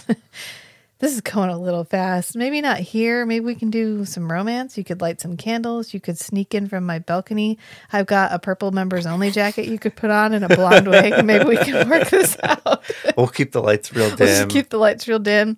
And when you kiss me, I need you to stop trying to just hit my lips. I need the the strike zone to be the entire lower lower half of my face. Do you think you could handle that? And he's like, okay, yeah, sure, whatever. And she's actually like, you know what? Maybe maybe not right now. Like, I don't know if I want this right now, but uh, this isn't no forever. This is no for now. And he's like, oh no, no is no. I there is no no. I, I hypnotize you. You take me to your apartment. We do this now. And she's like, okay, Heartbeat. Boom, boom, boom. right. Which we know she's a resistor, and we know as soon as she gets to her apartment that she was never under his spell. So why does she let it get all the way to her apartment? I don't know. Uh, she, she was probably keeping an eye out for an opportunity to hit him with something, and maybe there just wasn't anything until she got into her apartment. Yeah, I don't know. I don't know. But the colleague is prepped to celebrate. She's got champagne getting chilled. Oh, I know why. It's because they have a dedicated set for her apartment. Mm. Yeah. Because she could have just walked down the alley and then when she got to the end of the alley, screamed for somebody to get Janette. I don't know. You know what? She's not in a good headspace right now. Let's let's just give Natalie all the benefit of the doubt because Yeah. she's having a real. This was a crisis of faith for her. In a lot of ways, because it was her first like, oh shit, maybe I want to be like Nick. I don't want to cure Nick, but I want to be like him because I'm gonna die and he's not gonna die. And that was a lot for her to her to wrap her mind around. Yeah. But we go back to the colleague's house because she's all prepped to celebrate. She's got champagne on ice. And this is the most like Schanke and Nick like, ooh, we've we've figured this out. Let's talk through this in front of the in front of the, you know, the bad guy. Cuz cuz Nick is like, "You know what I've thought? I figured out that words and how you say things are real important because you said your husband was on the road because they're like, "Oh, are you you getting ready to celebrate?" And she's like, "Yeah, you know, might as well not waste it. My husband's on his way home. He's been in New York." And Nick is like, "You said he was on the road, and now you're saying he's in New York. That's an important Yeah, distinction." five days a week. Yeah, because he's actually in New York five days a week on the New York Stock Exchange, and that sounds kind of uh, suspicious. And she goes, That doesn't prove anything. That doesn't prove your point. And he's like, Yeah, you said it didn't prove my point, as if there was a point to prove. Was I trying to prove something by saying that he was in New York? What would I be trying to prove? Oh, maybe that he's been in New York scooping up low value currency and stock and real estate? and that when it all comes out that this was a hoax and everything recovers immediately because that's what we're expecting it to do, um, he'll stand to make millions of dollars like that. And and is- the and the connection from New York to her office computer. Right. But this is really funny because twice they use the line, that was a question. And so first, Schanke asks a question and she doesn't immediately answer it. And so Nick goes, That was a question, Miss Ellis. And then Nick says the thing about, uh, I think he's been on the New York Stock Exchange buying low value stuff so that you'll make a boatload of money. And Schanke goes, That was a question, Miss Ellis. so they have a very like prac like a smooth Yeah. back and forth here, which I think is really sweet. Anytime we have a moment where you can tell they work together and work together well, I love it. And here's this like tiny little, they're great partners. And then we cut to Schanke is standing outside on the phone talking to JPL because JPL already knew that it was a hoax and they were just getting ready to tell everybody. And Schanke's like, Yeah, you know what? I always knew this was fishy. I was onto this from the beginning. And Nick just gives him a look like, Of course you were, Schanke. Uh-huh. Of course you were. And so he's like, you know, we're going to wait till the husband comes in so we can bring them both in at the same time. And you've put a lot of work into this, Nick. So you go home. Like, I've got this. I'll hang out with her until this guy gets here and, you know, we'll wrap this up. Congratulations. We're not going to die. And so Janette calls Nick on his cell phone as soon as Schanke walks off frame. And she's like, listen, um, your friend Natalie was here earlier and she was acting kind of hinky and then she dipped because I went to go make sure she was still laying down and she was not there. And she was hanging out with this new one. I think his name was like um Spark, Sparky. Spark, Sparky, something like that. And then we cut to Natalie at her apartment because the overall crisis may have been averted, but Natalie is still in crisis. Yep. So she walks in through the door and she picks up this plinth thing that I think was specifically there to wallop people on the head should they attempt to follow her Yeah, through the door. she's she has plans established. She has defense systems in place. Okay, because she whacks him over the head. Then she just runs in her room and locks the door, and she's like, "Whew, done and dusted." Natalie, you know a vampire. You are fully aware of what they are capable of, and you think that door is going to you have stop your him? back to a wall of windows, Yeah. Nick doesn't even need a window. He can just appear in a room. It doesn't matter. as does this guy. As does this guy. Both windows are closed right. We know they're closed because Nick breaks both of them with the guy. with the guy. First with himself and then the other one with the guy. Yeah. Because Nick is flying as fast as he can to get to Natalie's apartment because he's like, okay, I'm going to start at her apartment and then I'll work back. And then you have your friends look around the club. You look at the club, I'll look at the apartment, then we'll figure out a the line between A and B. And luckily she's at her apartment because that's where he goes first. And so he's flying and he actually yells at Spark while he's flying because Spark is um he's got Natalie and he's got her on the bed and he's like, "Don't worry, I'll be gentle." Natalie almost gets raped. Yeah. Yeah. Um that's what this is. She was in she thought she knew what she was asking for. And as soon as she realized it was more than she was willing to give, she told him no, and he didn't hear no, and he didn't believe no, and he forced himself on her anyway, Right. which is the very definition of sexual assault. yes. And that's what is happening right now. And Nick comes to her rescue and he actually yells at him before he even gets in the apartment. And he's like, Get your hands off her, Spark. And then he crashes through the window. And then we have like a Spark Nick showdown where we like hiss at each other and throw each other around. And at, this is a serious moment because the thing that happened to Natalie is very serious. But can we pause a moment to appreciate the sheer amount of destruction that Nick manages to rain upon her apartment? Her poor bedroom. This isn't there a skit where like they throw this they throw the guy through the window and then like they walk out another plate glass and he throws him through that too. That's what this feels like because he throws him through the one window and then he ends up throwing her. I think that there's uh, in RoboCop. There's there's a big fight scene where they're in this room.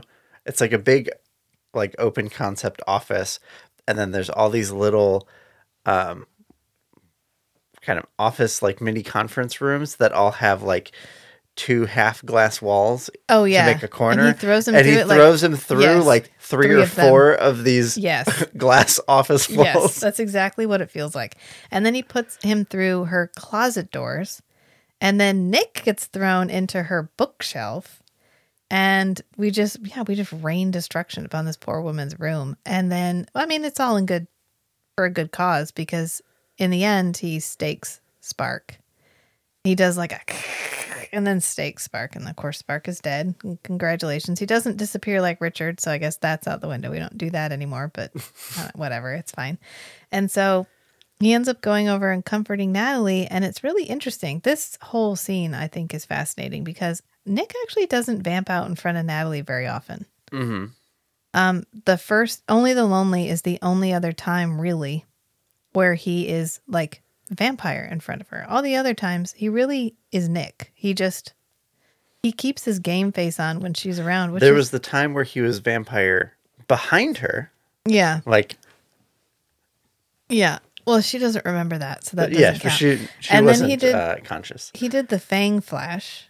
He did the, you know, at the end of the fix to be like, see, I'm still a vampire, but his eyes weren't changed. right So she doesn't get to see full on. I am not danger mode human. Nick. Yeah, I'm uh, danger mode Nick. Exactly. Yes, she doesn't get to see full danger mode very often. danger is my middle name and to see that in this moment when she's already in kind of a really fragile space is probably very traumatizing. And I think that's why Nick feels uncomfortable staying around her in a way that reminds her of what he is. Because as we find out, he stays with her for a little while, but then when the sun gets ready to come up, he leaves. And right before he leaves he said don't worry natalie you're not alone You're not alone. I'll see you tomorrow. Bye. But we go back to the precinct, and Schanke's bought everybody donuts, just like Cohen said he would. She was like, "Oh, you'll have just enough money Uh-huh. to buy us all donuts," because uh, the Canadian dollar has crashed. They're, this is the last food that they have. the, a week has passed, and everyone was like, Whew, "Well, that sucked." They swept up the broken glass, and they went back about their business. No lasting damage No lasting damage. Congratulations. And there's balloons, and Cohen has flowers, and you know, hey, we got it. We we did. We figured it out. And then Natalie comes in, and Natalie looks rough. Poor Natalie. Okay. Look at all of the shit that has happened to Natalie. She tries to get into a serious relationship with somebody. She almost gets sexually assaulted and killed. And then she tries to get in a serious relationship with Nick and she almost gets killed. One might argue sexually assaulted and killed because if she'd been turned against her will, I mean, this this gets into a deeper discussion about the fact that a lot of what the vampire does can be interpreted as like sexual assault. Right. we're not going to get into that right now because this is a light, fun podcast, and maybe we'll cover that another time. But um, that happened to her again, and then two episodes later, she gets into the situation again. And at no point is she asking for this. She is a target of these things. She is not requesting this type of attention. It's just unfortunately I'd continues say to fall the on third her. one she's trying to initiate a one night stand Yeah. But and then, she tries to back out yeah. but it's like each time she's trying to initiate a romantic or at least intimate relationship with somebody she's ending up getting hurt Right. It's unfortunate. And poor Natalie, because she's like, I kind of thought you would stay.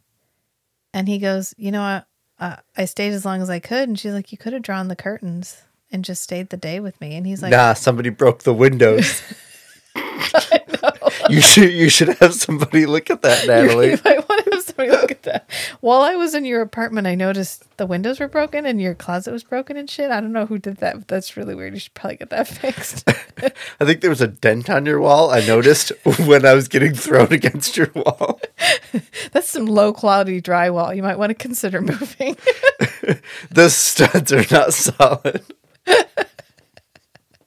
my shoulders are approximately 16 or my shoulders are approximately 24 inches i got hit into that wall and that was not 16 on center there's no way He's like, I've been thrown into walls before, and I did not go that deep. So I think you should probably ask your ask your superintendent about it. poor poor Natalie, because she's like, I just wanted you to stay. Like I wanted to feel safe, and you're my safe. Like you made me feel safe, and you left. And he's like, I didn't think that was. I didn't think I did. I didn't think I made you feel safe. I didn't Communication. I didn't ask you what you wanted. I didn't wake you up and say, Hey, the sun's coming up. Do you want me to draw the curtains and stay? I just assumed I knew what you wanted, which is the definition of a healthy relationship. so, you know, it's fine. It's fine. And she is like, I'm not fine, but I need to go back to work because my entire morgue was full of bodies that were not in the refrigerator. and they have now been sitting there for over 24 hours. And there's going to be more bodies coming in over the next week. Yeah. Just As we as they people. clean up the mess. Yeah. And I got to fire half my staff because they ditched me. And I Or don't at least know what I'm- reprimand I don't know what I'm going to do. Like it's ugh, ugh. And the only possible option at this moment is to listen to LaCroix's podcast. Because we go back, we go back to the Nightcrawler, and he's like, you know, life is the enemy you can't defeat. You just you cling to it for dear life, and what does it get you? Just pain and suffering. and then we get kind of the wrap up of the flashback, which is him standing with Divia after she's turned him into a vampire. And he's like, So we're truly eternal now? Like we're truly immortal? And she's like, Yep, you've got all the time in the world. And he holds up her little cameo and he's like, You were right. Damn you, Divia. Does he say that on the radio? Yeah, sure. you think? Okay. Why not? You know, he's the weird podcaster that everybody's just like, somebody somewhere has a chart of all the names he's mentioned to try to figure out who he is. Because he doesn't give his name, he's the Nightcrawler. Right. Hmm. But that was our first introduction to Divia, where she's going to come back. Oh, good. She's not going to come back for a while, but she's going to come back. So I hope you like Divia because she's like a fucking bad penny. she doesn't get any better either. she's just this weird contrived. I don't know. I don't know. I don't know. I, I can't. I can't. I can't because there's no way I can talk about it without talking about everything that happens in season three. And I don't want to spoil season three for you Okay. any more than it's already been spoiled. Thank you, Meg. Um, so mostly vampire dog, which uh, we,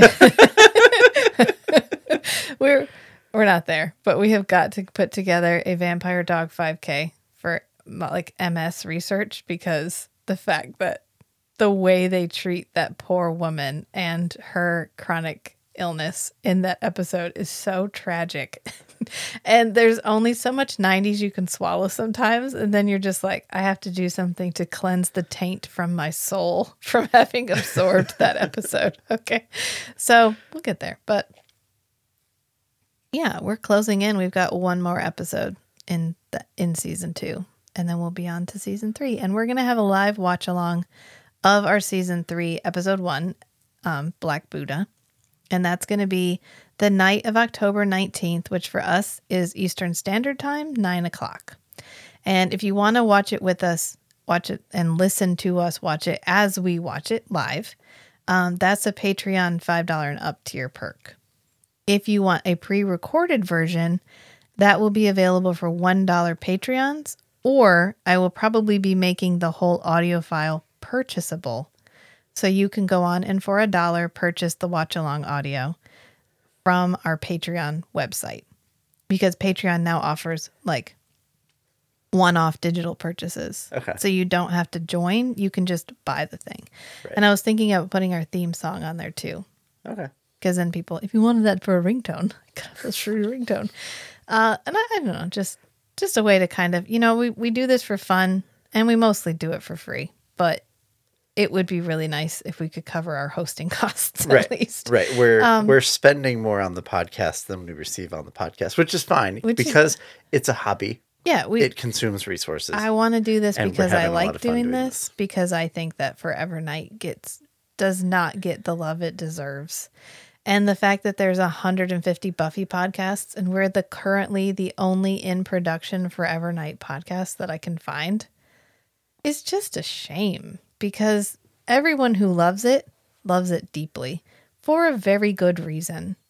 And we're getting ready to watch our very last first episode because season three is the final season. So we are in the last third of the Come In 81 Kilo podcast. And if you want to say thank you, you can come and buy our one off uh, pre recorded. You What you do is just put it on while you're watching the episode, and we will kind of watch it together, except not live, if that makes sense. yeah. We've done that a couple other times with movies where we just tell you when we're hitting play. We'll give you a couple of like highlights of okay, now the intro started so that we all know we're on the same page and then we just watch the episode together. And that will be October 19th, 2023. So if you're watching this late, sorry. Listening to this late, sorry. Well, you can still go to Patreon Yeah. and get the audio. pre-recorded audio for the win. So, yeah, we'll just leave it there for now. Um, I do make announcements like this on our Patreon website. Um, you can join and follow us on Patreon without paying. Um, you can also follow us on Instagram. That's at Strange and Beautiful Network. And you can find links to all of this stuff on our website, which is strangeandbeautiful.club. So I guess until next time, friends. Bye. Bye. Life will always find a way to cheat death. Life is the enemy we cannot defeat, only cling to like parasites on the living flesh of the universe, hoping that we're not noticed and brushed away with a flick of the hand.